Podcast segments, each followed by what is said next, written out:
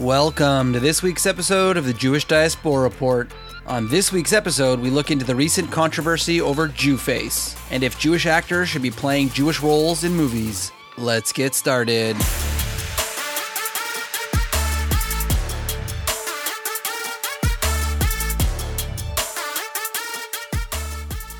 Many of our listeners may have come across the latest controversy on the internet and amongst Jewish social media activists.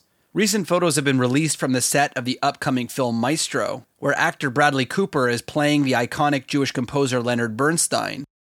Bradley Cooper has been called out by many for wearing a prosthetic nose, which makes his nose look much bigger than it would naturally.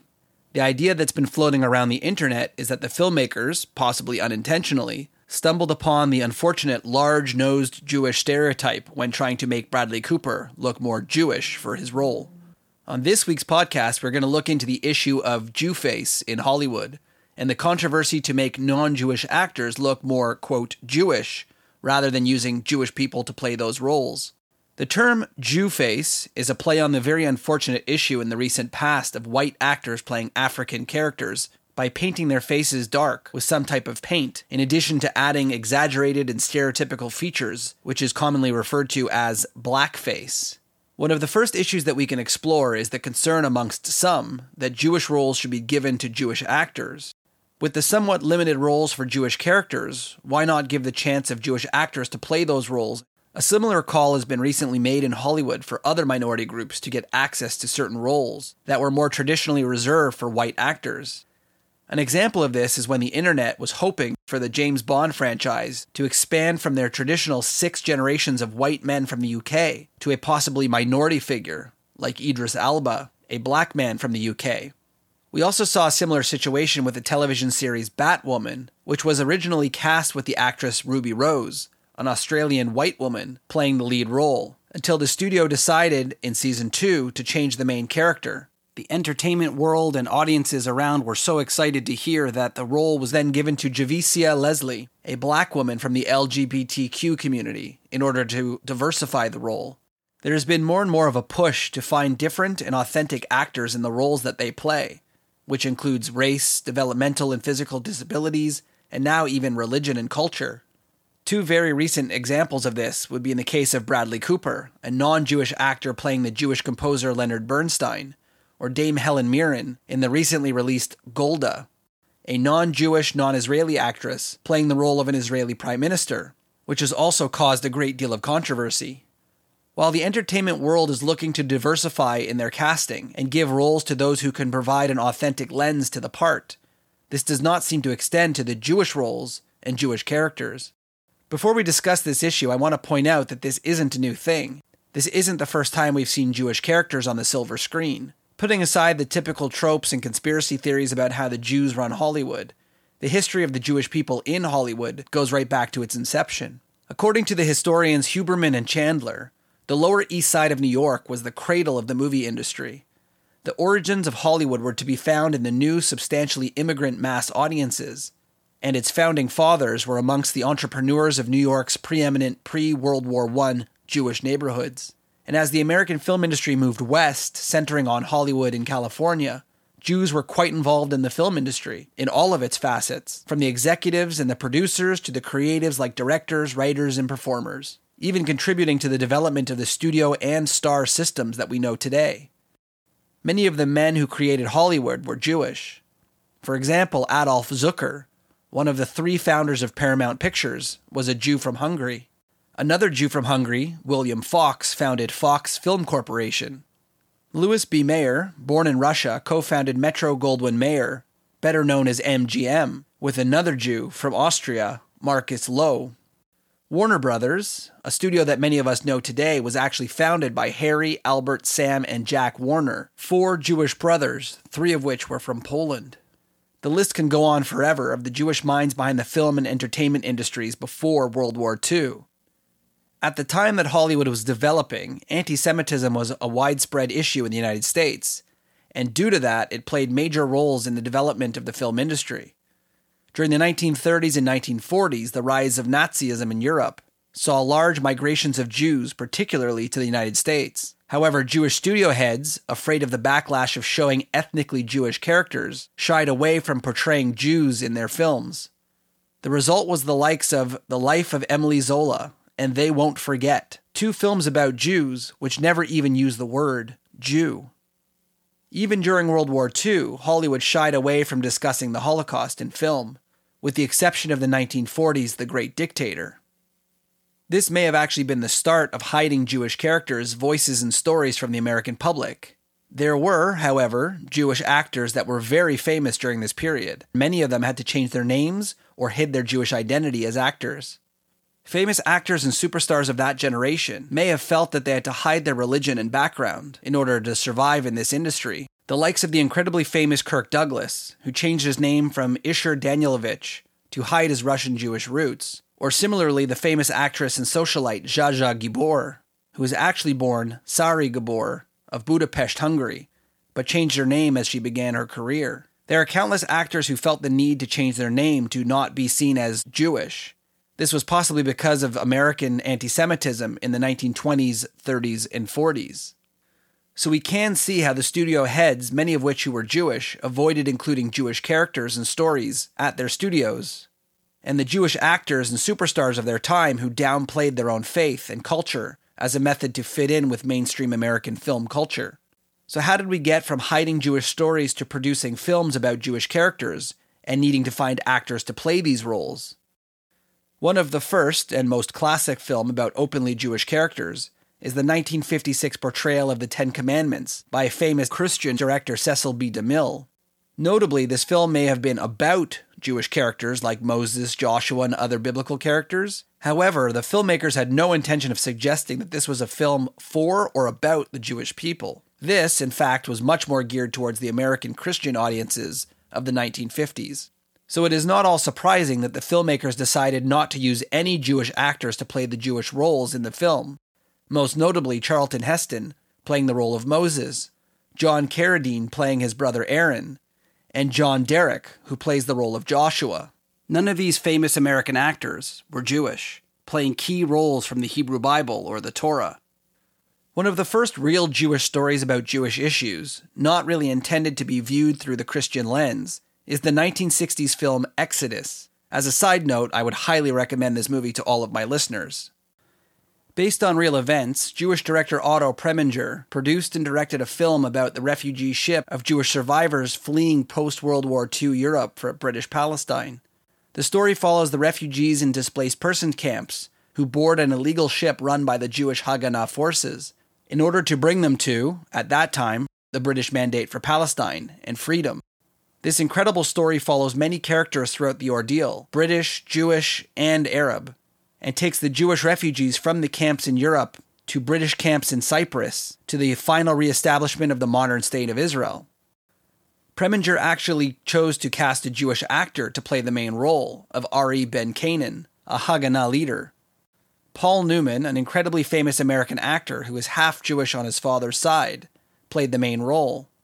Personally, I think this was a great choice from an actor perspective, although unfortunately, almost all other actors playing the role of Jewish characters in this film were not Jewish.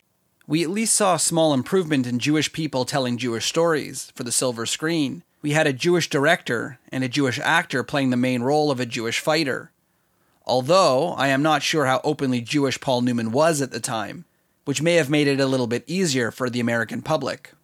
Ironically, as a side note, John Derek, a non Jewish actor who played the character of Joshua in the Ten Commandments, also was in the film Exodus. This time he played an Arab Muslim. Clearly, authentic actors and characters were not as important in Hollywood at this period in time. Following the Exodus film in the 1960s, there is the 1971 movie that almost every Jewish person has either seen or at least heard of Fiddler on the Roof. This was yet another Jewish directed film, but this time it was by Norman Jewison. He tells the incredible Jewish story of a traditional Jewish man in Russia who has to deal with modernity and religious liberalism when his daughters are seeking partners for marriage. This very uniquely Jewish story did have some more Jewish characters, many of which, including the main character, were played by Jewish people. This was becoming a big change from the initial views of Hollywood studio heads, avoiding Jewish stories, and Jewish actors hiding their religion and culture. We have seen that Jewish stories were important to tell and needed to get out to the public. So now that we have seen that Jewish stories are becoming more and more popular and important to tell, this brings us to the second issue of this controversy. If we're going to tell Jewish stories, do we need Jewish directors and, most importantly, Jewish actors to represent these Jewish characters? On its face, it seems pretty clear that an authentic person playing a role is ideal. Having a person who's lived or experienced that same challenge or issue as their character, in theory, should create a more authentic account of that person's life. However, I really do believe that the best actors are able to research, speak to relatives or the person themselves in order to gain methods to best learn how to play that character. Two examples of actors who did their homework in order to play someone very different from themselves comes from two of my favorite movies and television shows. Not ironically, both of these examples come from my favorite director and producer, Steven Spielberg. One of the most influential films in Jewish and non Jewish history is Steven Spielberg's Schindler's List. This is another recommendation of mine for anyone who's not yet seen it, as tragic and realistic as it is. Steven Spielberg cast Liam Neeson, an Irish actor, to play Oskar Schindler, an Austrian Nazi war profiteer and eventual righteous person among the nations. His performance was nothing short of incredible, playing a role that was nothing like his personal experience. However, the more incredible performance was from the non Jewish actor Sir Ben Kingsley, who played the role of Itzhak Stern, a Jewish man behind Oskar Schindler's every move, saving the Jews. His performance was nothing short of unbelievable. These are two actors who are nothing like the characters that they play, but through hard work, research, and their acting skills, were able to give a performance of a lifetime. In fact, the performance given by Liam Neeson got him an Academy Award nomination that year. Another example of great acting is from Spielberg produced HBO miniseries called Band of Brothers. In this miniseries, that followed an American paratrooper unit throughout their European war experience, we see the portrayal of the real American Jewish paratrooper Joseph Liebgott, played by non Jewish actor Ross McCall. Despite not being Jewish himself, McCall did a great job of portraying the anti Semitism that his character fought while in the US military, when standing up proudly as a Jewish soldier to his non Jewish countrymen.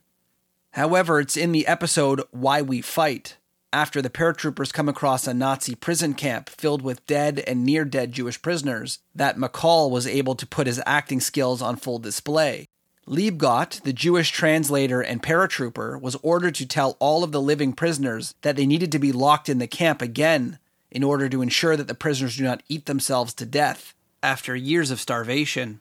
McCall's face quivers as he tries to hold back his tears, telling the prisoners that they will have to be locked in the camp again, eventually falling to his knees in tears over the realization of what had transpired, but also his role in having to put these Jewish prisoners back in a Nazi camp. Even speaking about this scene in the podcast gives me goosebumps because it is so powerful, and it does not require McCall to be Jewish in order to play this scene so well. It seems clear that the ability to connect with and play a Jewish character does not solely rely on similar background. Some roles, if done properly, could be played by a non Jewish actor, but should they? I think that there are so many facets of becoming and portraying a character, and to understand that character's backstory is really only one of them. If a director is able to find a Jewish actor who is able to start from a place of understanding their character because of their own history, it would be a head start towards the better performance. However, filmmakers may decide, for many other reasons, why other actors, including non Jewish ones, could also play that role. Should filmmakers seek out authentic voices to play their characters first? Absolutely. However, I wouldn't say that non Jewish actors cannot play Jewish roles if they are willing to put in the work. One thing that you will notice if you've seen any of these movies or television shows that I've mentioned earlier, those Jewish characters either looked Jewish because they were Jewish, or they may not have looked stereotypically Jewish because instead they focused on how they emotionally portray the character in the best way possible. This is where times have changed, and I do not think for the better. Maybe it is because audiences are demanding more and more realism. More and more people today are trying to put as much effort into their physical portrayals of their character as they used to put into their emotional. This brings us to the film of Bradley Cooper and Dame Helen Mirren. In the movie Maestro, produced, directed, and starring Bradley Cooper, he made the decision to make himself look more like the person who he's portraying by adding an elongated and enlarged nose. However, when people put these photos of Cooper and Bernstein together, the prosthetic nose is evident and not very authentic to the character. Some could suggest that this is just a bad choice of the special effects makeup people, but others suggest that there's an unconscious bias that some have unintentionally fallen into. When you're preparing to make a person look more Jewish, they lean on the stereotype of a large nose, and therefore, this has to be exaggerated to appear realistic, even if it doesn't look like the original person you're portraying. This is how we get a Bradley Cooper with an elongated and large nose that doesn't look like the character he's portraying. Similarly, in Dame Helen Mirren's portrayal of Israeli Prime Minister Golda Meir, she adds extensive special effects makeup to try and make her look more like the late Prime Minister. This includes adding a much larger nose and more facial features to have a unique look more like Golda had. Should filmmakers possibly be looking for someone who maybe looks a little bit more like Golda rather than trying to recreate her features using prosthetics, including this mysteriously larger nose? Or maybe they should have kept to a somewhat older tradition of focusing on the emotional elements of a character rather than the physical features. Why are we casting these people that need such a large makeover? Are there no Jewish actors that look Jewish enough? Are these non Jewish actors who do not, quote, look Jewish, taking roles that could have been given to someone from the large Israeli film industry, filled with actors who may provide a much more authentic portrayal? In the end, I'm not sure if there really is an answer to many of these questions. Should more Jewish actors be given the opportunity to play the increasingly Jewish roles in Hollywood? On the other side of that coin, does it also mean that Jewish people should no longer be offered non Jewish roles? Israeli actress Gal Gadot, a powerhouse in Hollywood these days, has been given a number of non Jewish roles, like Wonder Woman, and most recently named the lead role in Cleopatra, an Egyptian queen during the Roman Empire. Should these parts maybe go to a more authentic actor? For those who call for all Jewish parts to be played by Jewish actors, we really shouldn't be hypocrites and say it's okay for Gal Gadot to play an Egyptian and an Amazonian, but not okay for anyone else to play a Jewish character.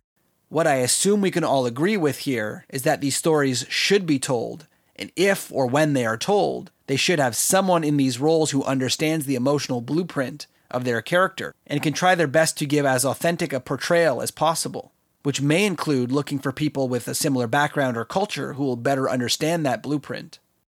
What is definitely clear in these recent incidents is that the filmmaker should stop trying to heighten the realism of their films only by making their characters, quote, look more Jewish, with stereotypical facial features of a, quote, Jew. Can we not just go back to letting good actors play good roles? And we as an audience will forgive if they don't look exactly like the original person? as if we were all sitting in the theater with our photo of Golda Meir in our pocket in order to compare?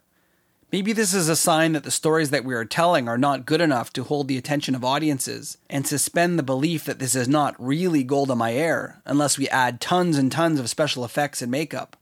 A movie like Schindler's List did not require Sir Ben Kingsley to put on a prosthetic nose or any kind of facial features. But one thing that many people are missing here is that we should be happy to see Jewish stories told on the silver screen and no longer hidden like they were in the early days of the Hollywood system. Seeing our people, our stories, and even our culture being laughed at, like in Adam Sandler's new Netflix show about bat mitzvahs, can make us so proud to be Jewish and to share our history and culture with the world. This has been another episode of the Jewish Diaspora Report.